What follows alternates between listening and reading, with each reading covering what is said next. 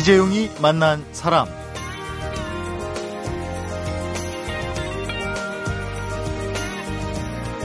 여의도 벚꽃 축제가 영등포 여의도 봄꽃 축제 이렇게 이름이 바뀌는데요. 이유가 벚꽃 개화 시기를 맞추기가 너무 어려워서라고 합니다.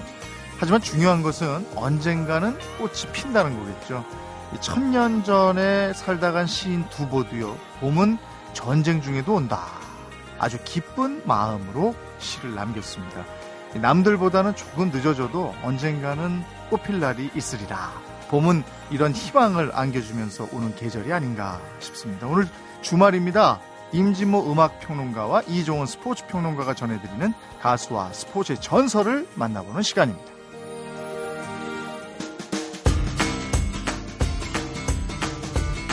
반갑습니다. 어서 오십시오.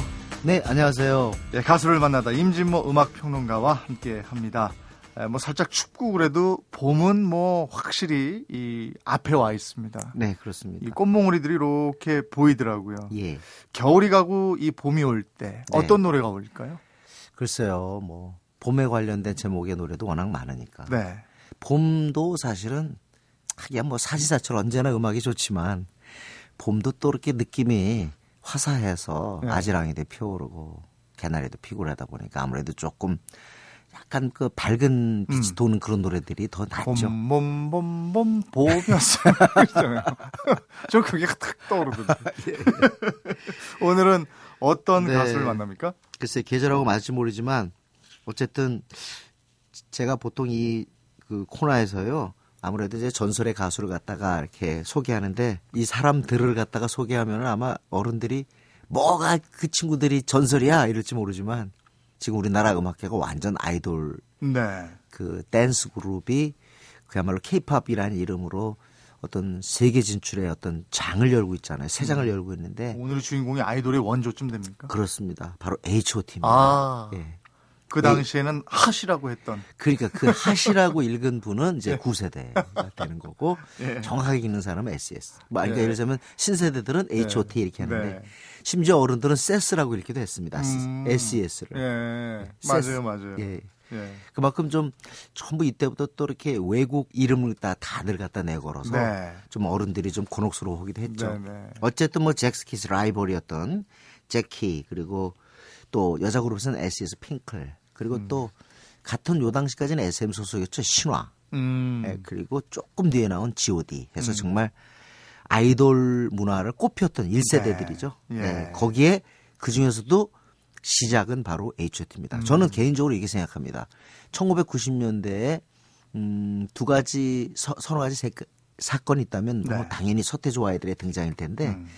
서태지와 아이들의 은퇴와 맞물린 게 바로 에이치 오.T의 아. 등장이거든요. 예. 아마 사 개월, 삼 개월 정도 차이가 날 겁니다. 어. 그래서 거의 등장함과 동시에 전사의 후회라는 노래였는데 네. 그야말로 판을 갖다가 완전 평정했죠. 음. 무서운 기세였습니다. 네. 서태지와 아이들의 그 열풍에 못지않을 정도의 무서운 음. 기세였는데요.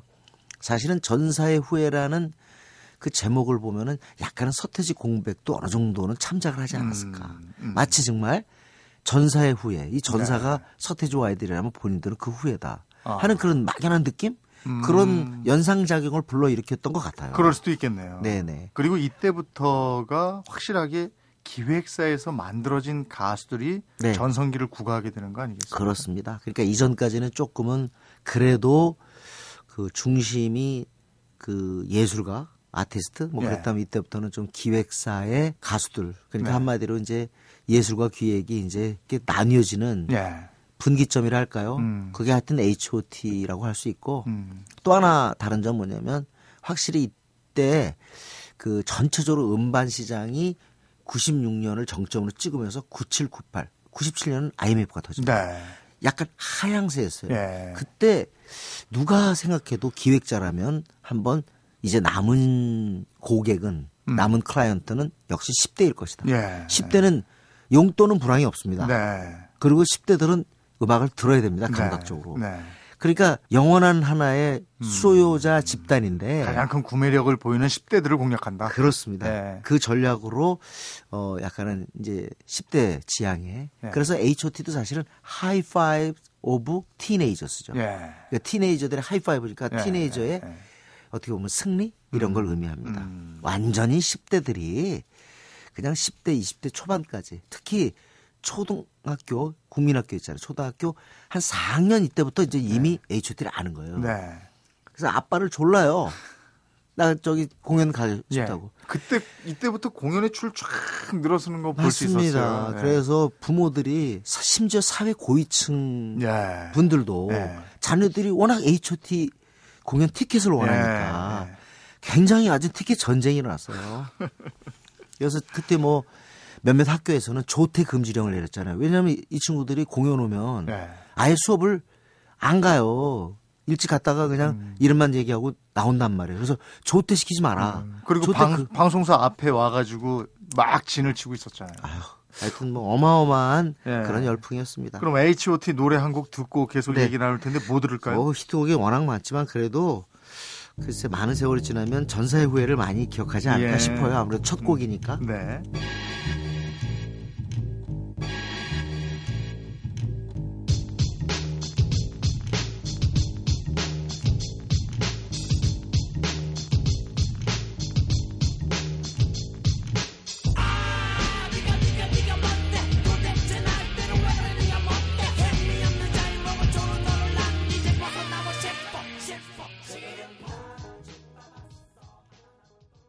오랜만에 들었습니다. 네네. 네. 근데 생각보다 이 에이치 오 티 음악이요. 만약에 십 대를 갖다 겨냥한 거와는 조금 다르게 그렇게 음악이 밝고 발랄한 쪽이 아니었어요. 네, 네. 조금은, 조금은 음침한, 음, 조금은 무겁고, 조금은 우울한 느낌. 지금 들어봐도 그러네요. 네, 그런 느낌이었어요. 그렇기 때문에 십 대들이 갖고 있는 어떤 분노랄까, 불만이라든가 아. 또는 어떤 분출의 욕구가 강하잖아요. 네. 요즘 뭐 질풍노도가 다 음. 십 대로 내려왔지 않습니까? 네. 그러니까 그거를 맞춰줬기 때문에 더욱더 십 대들이 음. 그 에이치 오 티 패션뿐만 아니라 이 메시지에도 열광하는 네. 것이 아닌가 싶습니다. 네. 그래서 저는 뭐, 솔직히 고백하면 네. 요 즈음부터 가요를 네. 못 쫓아가기 시작했어요. 그렇습니다. 그게 이제 신구의 네. 구분 시작이죠. 네. 저도 마찬가지고 네. 물론 더 빨리 온 사람들은 서태지 와이드부터 힘들었다 네. 이런 분이 있는데 에이치 오 티 와서는 이제는 거의 결정점을 찍죠. 네. 네. 그런데 이 에이치 오 티가 참 잘한 거는요. 이 멤버가 다서단이에요. 네. 그러니까 뭐 토니아이다, 예를 들면 강타다, 문희준, 그다음에 이재원, 장우혁이가 굉장히 캐릭터가 분명했어요. 음. 그러니까 뭐 일설에 의하면은 비틀스가 존 레논, 폴 매카트니, 조지 해리슨, 링고스타의 그 캐릭터를 갖다가 어, 부분 차용했다는 얘기가 들렸거든요. 음. 예. 그러니까 약간 캐릭터를 부여하는 거예요. 음. 이게 강타 같은 경우는 약간 도시남, 음. 문희준 같은 경우는 약간 기쁨조. 네. 어 그리고 또 토니아 같은 경우는 귀여움 음. 뭐 이런 식으로 이재원 같은 경우는 뭐 장우혁은 춤 음. 이재원은 뭐 약간의 랩 뭐 이런 음. 식으로 키도 좀 차이도 있었고 음. 아마 제 생각에는 뭐 요즘 같은 꽃미남이라고 붙이기는 음. 좀 아니었을 거예요. 그런데 분명한 캐릭터 때문에 드디어 공연장에 정말 한 사십 년 전에 비틀스 공연 영국의 공연장이 그랬듯이 진짜 막 I love 개개인으로 가는 개개인으로 가는 어. I love 그냥 에이치 오 티가 아니라 아. 나는 문희준이 좋아. 네, 예. 나는 강타가 좋아. 네. 이렇게 됐죠. 예. 그 캐릭터로 잘 부여하면서 음. 그룹의 어떤 이미지 메이킹을 확실하게 했다라는 네. 점.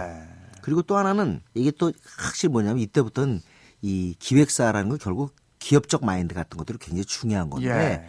단지 그냥 음악 만들어서 음반 팔고 심지어 잘 되면 씨에프 출연하고 이 정도가 아니라는 거죠. 네, 네. 그래가지고 아마 많은 분들이 기억할 텐데 저도 심지어 이 음료를 사 먹었습니다. 에이치 오 티 음, 음료가 있었어요. 네. 향수도 나왔습니다. 네, 네. 책도 불티나게 팔렸고. 네. 그러니까 일종의 어떻게 보면은 부가가치 이 부분에 드디어 우리 가요계가 눈이 떴다. 네, 네.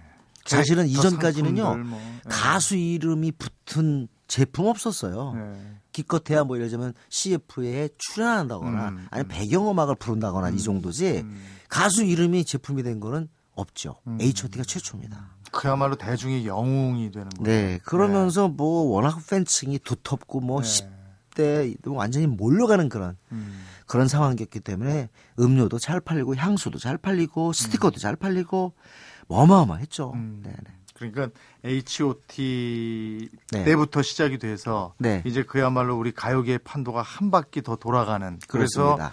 이제 아이돌과 걸그룹이 쫙 그때부터 이어져 내려오는. 이게 지금 중요한 부분이 뭐냐면요. 음악적으로는 아마 어른들이 도저히 동화될 수 없는 네. 완전히 그 이전에 들어왔던 음악과는 너무 다르거든요. 네, 네. 그거는 이해가 되지만 그렇다고 해서 에이치 오 티의 공로 같은 것들을 완전히 음. 경시해서는 안 됩니다. 네. 왜 그러냐면 이때 이제 기획사가 돈을 벌면서 한마디로 덩치를 갖게 되잖아요. 네, 네. 덩치를 갖는다는 게 뭐냐면요. 외국 쪽하고 다시 말하면 우리가 그, 그 전까지는 솔직히 구멍가게입니다. 네. 너무 영세했던 거예요. 음. 근데 이제 한마디로 해서 회사에 한마디로 이 뭐랄까 어, 품 자체가 커진단 말이에요. 네. 그럼 외국과 파트너십을 음. 형성할 수가 있어요. 음. 사실 이게 안 됐으면 한류는 아마 터지기 어려웠을 네. 겁니다. 이 얘기 뭐냐면 에이치 오 티 가장 중요한 건 음. 한류의 시작이라는 거죠. 네. 이천년 일월 이때 이제 정부에서도 아주 이걸 보고 깜짝 놀랐는데요. 에이치 오 티가 이제 북경 공연을 하는데 놀라운 일이 벌어집니다. 어떤 일이 벌어지냐면 중국의 소왕제들, 중국, 중국의 청소년들이 태극기를 들고 들어옵니다. 어... 그리고 가방에요. 태극기 작은 거 있잖아요. 네. 이런 걸 메고 들어오는 거예요. 어... 그러니까 어떻게 보면은 어, 문화의 힘 같은 걸 갖다가 네. 이제 확인하게 되는 거고 음... 무엇보다도 중국 기자들이 깜짝 놀랐던 거죠. 음... 그래서 그 다음 신문에 뭐라고 쓰느냐. 한류 풍폭. 음. 풍폭이 폭풍입니다. 예. 중국은 풍폭인가 봐요. 예. 그래서 한류 풍폭이라는 표현을 쓰게 되는 거죠. 아. 그래서 오늘날 물론 한류라는 것은 그 이전에 뭐 사랑이 뭐길래라고 하는 드라마가 굉장히 컸다. 이런 얘기하지만 언어로서 한류란 말이 완전히 언론 매체에서 음. 자리 잡게 된 것은 바로 에이치 오 티의 중국 북경 공연입니다. 음, 그런 의미에서 보면 가수를 만나다의 가수로 손색이 없네요. 에이치 오 티. 그런 점에서는 네. 이제 이, 이전까지의 어떤 음악과 예술성과 멜로디와 아름다운 어떤 그 저 뭐 어, 저 화성 네. 이런 쪽에 의존했던 음악적인 분위기에서 이제는 기획적이고 기업적으로 바뀌긴 했지만 음. 이제 세상은 그렇게 완전히 바뀌었죠. 네. 네. 한 곡 더 들으면서 마무리할까요? 네. 아마 이 곡을 들어야 될 것 같아요. 뭐 진짜 열마초도 있고 빛도 있고 뭐 아이아도 있고 아웃사이드 캐슬도 있는데 그래도 이거가 최고죠. 캔디. 캔디. 네. 네. 오늘 에이치 오 티 캔디 들으면서 가수를 만나다 마무리하겠습니다. 임진모 음악평론가와 함께했습니다. 고맙습니다. 네, 고맙습니다.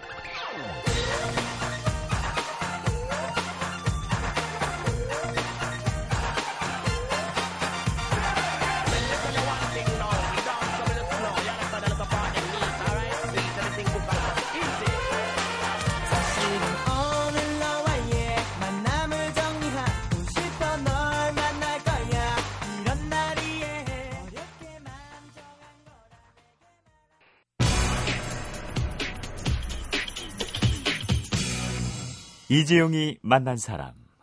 전설을 만나다. 이종훈 스포츠 평론가입니다. 어서 오십시오. 안녕하십니까? 네, 오늘은 어떤 전설을 만납니까? 어, 지금 프로야구 시범 경기가 한창 진행되고 있잖아요. 네. 그래서 야구 이야기 참 많이들 하시던데요. 네. 그래서 오늘은 어, 한국 프로야구의 전설적인 교타자, 타격의 달인. 타달이라고 하죠.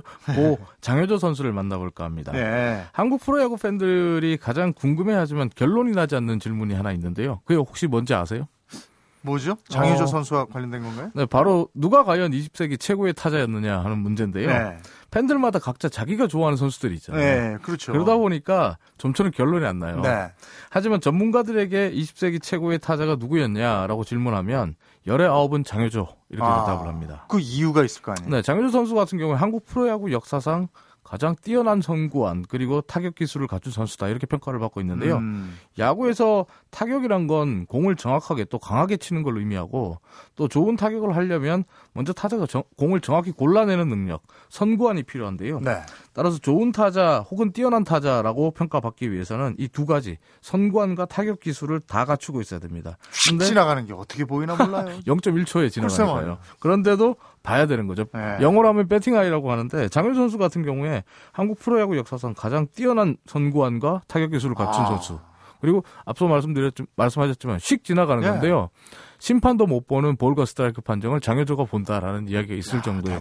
심판들도 장효조 선수가 고개를 한번 가볍다면 눈치를 보고 어... 틀렸나? 이 생각을 했다고 할 정도로 음... 뛰어났는데요.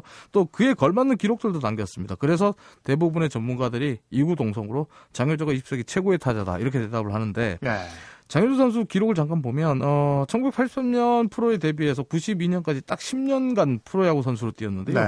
이 십 년 동안 장효조 선수 한국 프로야구 역사상 가장 뛰어난 선구안과 타격 기술을 앞세워서 쉽게 깰 수 없는 불멸의 기록들을 몇 개 남겼습니다. 어떤 기록들이 그렇죠? 어, 제가 생각하는 장효조 선수 기록들 중에서 앞으로 깨지기 힘든 불멸의 기록은 두 가지입니다. 첫째는 통산 타율 삼 할 삼 푼 일 이를 기록했다는 거. 아. 둘째는 오 년 연속 출루율 일 위를 차지했다는 거. 아, 그래요. 근데 이 두 가지는 정말 타격 기술과 선구안이 없으면 절대 할 수 예. 없는 기, 기록인데요.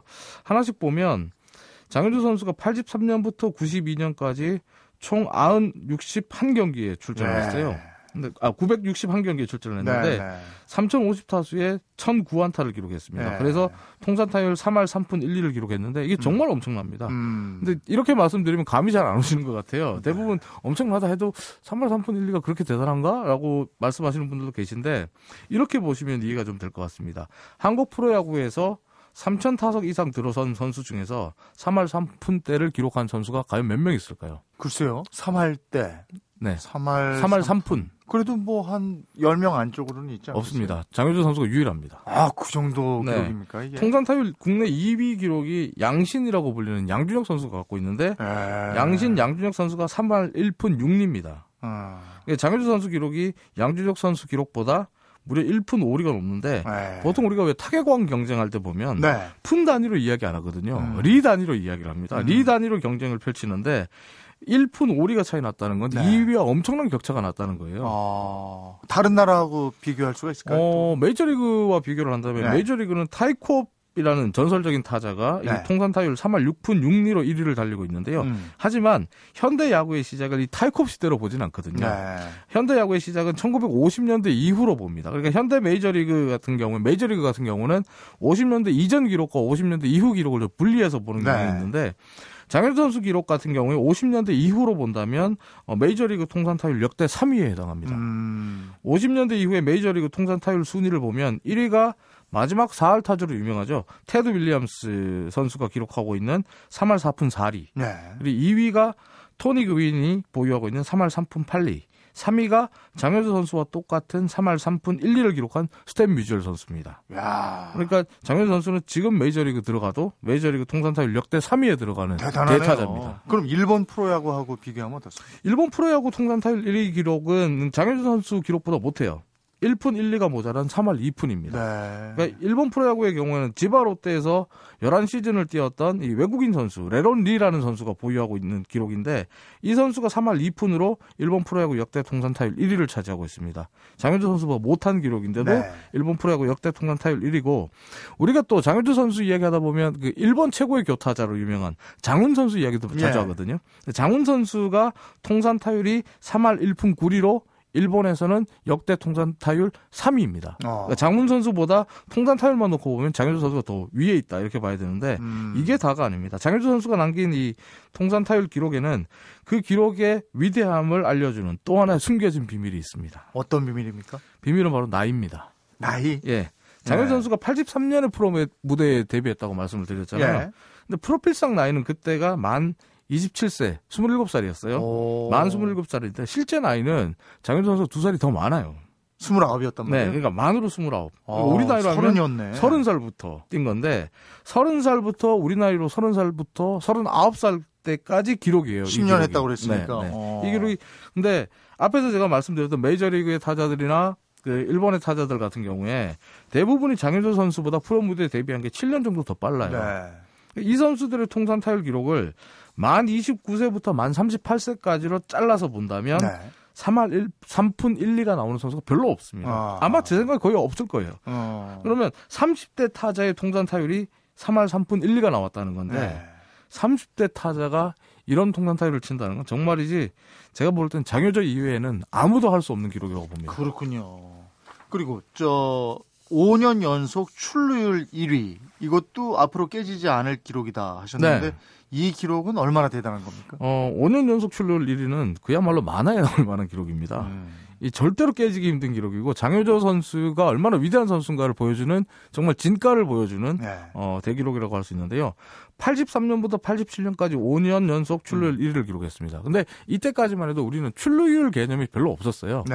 출루율을 별로 중요하게 안 봤는데 지금은 현대야구에서 가장 중요한 추진 선수 얘기할 때 출루율 출루율 네. 얘기하잖아요. 그래서 출루율을 굉장히 중요하게 보는데 우리 프로야구 역사에 오 년 연속은 고사하고 이 년 연속 출루율 일 위를 차지한 선수도 한대하 선수 한 명밖에 없습니다. 아하. 그러니까 지금 이 년 연속 출루율 일 위를 따졌을 때 음. 한대하 장효조가 있는데 음. 장효조는 오 년 연속인 거죠. 예.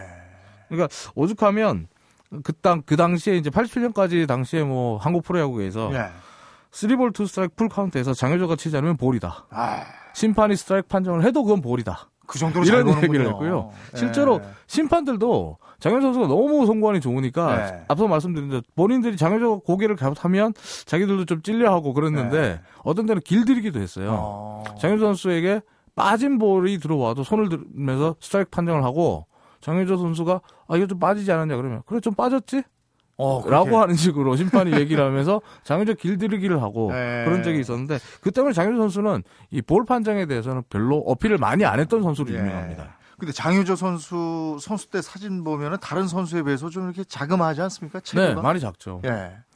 어, 장효조 선수 같은 게 프로필에 보면 백칠십오 센티미터로 나오는데 네. 실제로 조금 더 작을 것 같아요. 음. 저도 실제로 본 적이 있는데 백칠십오 센티미터가 되실래나 이런 생각이 좀 들더라고요. 그 나이도 그렇고 체구도 그렇고 근데 네. 이런 기가 막힌 기록들을 내네요. 네. 근데 장효조 선수가 어떻게 보면 이 대단한 기록들, 불멸의 기록들을 남길 수 있었던 데는 이 작은 체구도 한 몫을 해요. 어. 이 어릴 적부터 선수 생활을 마칠 때까지 또래 네. 선수들에 비해서 한 뼘 이상 키가 작은 정말 조그만 선수였거든요. 네. 장효조 선수가. 네.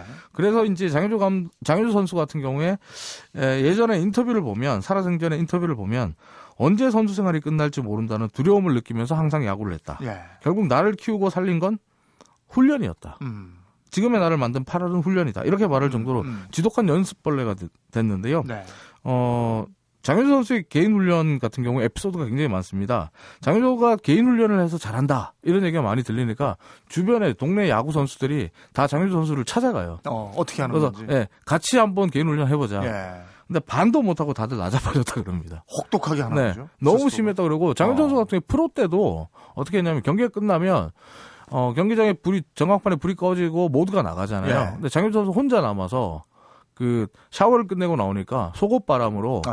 라커룸 앞에 거울에 서서 거기서 한 두 시간 정도 매트를 휘두르고 나옵니다. 대단하네요. 그러니까 좀 어떻게 보면 친구가 없었죠. 아, 그야말로 독종이군요. 네, 독종 중에 독종이었고 아. 친구가 없었고 본인 스스로 친구가 없다는 평가에 대해서 나는 야구 외에 다른 걸 선택하지 않았다 이렇게 얘기를 합니다.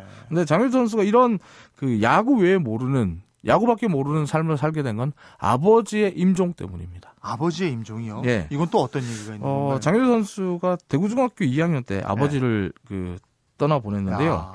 장효조 선수의 아버지가 아들이 운동에 전념하지 않을까 봐 임종 사실을 알리지 말라고 아. 가족들에게 유언을 남기고 돌아가셨대요. 나의 죽음을 나의 아들에게 알리지 말라. 그렇죠.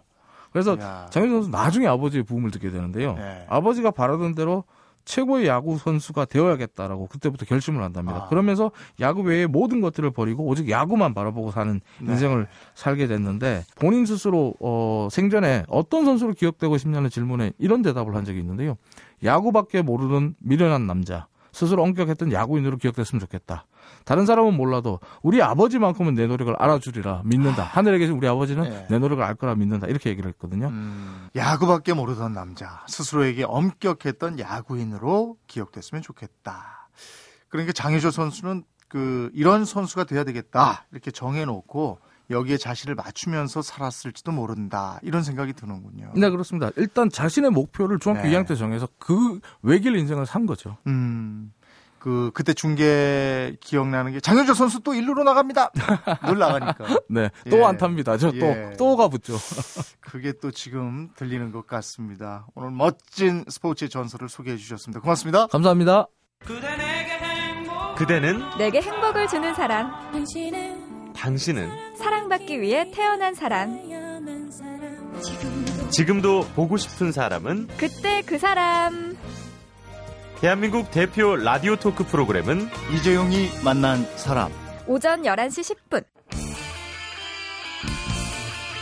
이재용이 만난 사람, 오늘은 임진모 음악평론가와 이종훈 스포츠평론가가 전해드리는 가수를 만나다, 전설을 만나다로 만나봤습니다. 삼성의 정영식 선수가요, 미래가 안 보여서 기가 죽어 있을 때 장효조 감독이 이런 말로 잡아줬다고 합니다. 이 년 동안 죽기 살기로 한번 해보자. 노력이 모든 고민을 해결해준다. 나도 노력해서 수위 타자가 됐다. 너한텐 성공할 수 있는 능력이 있다. 이 노력이 모든 고민을 해결해준다. 장효조 감독이 남기고 간 말을 전해드리면서 이재용이 만난 사람, 오늘은 장현철의 걸어서 하늘까지 들으면서 인사드리겠습니다. 다음 주 월요일에 뵙겠습니다. 고맙습니다.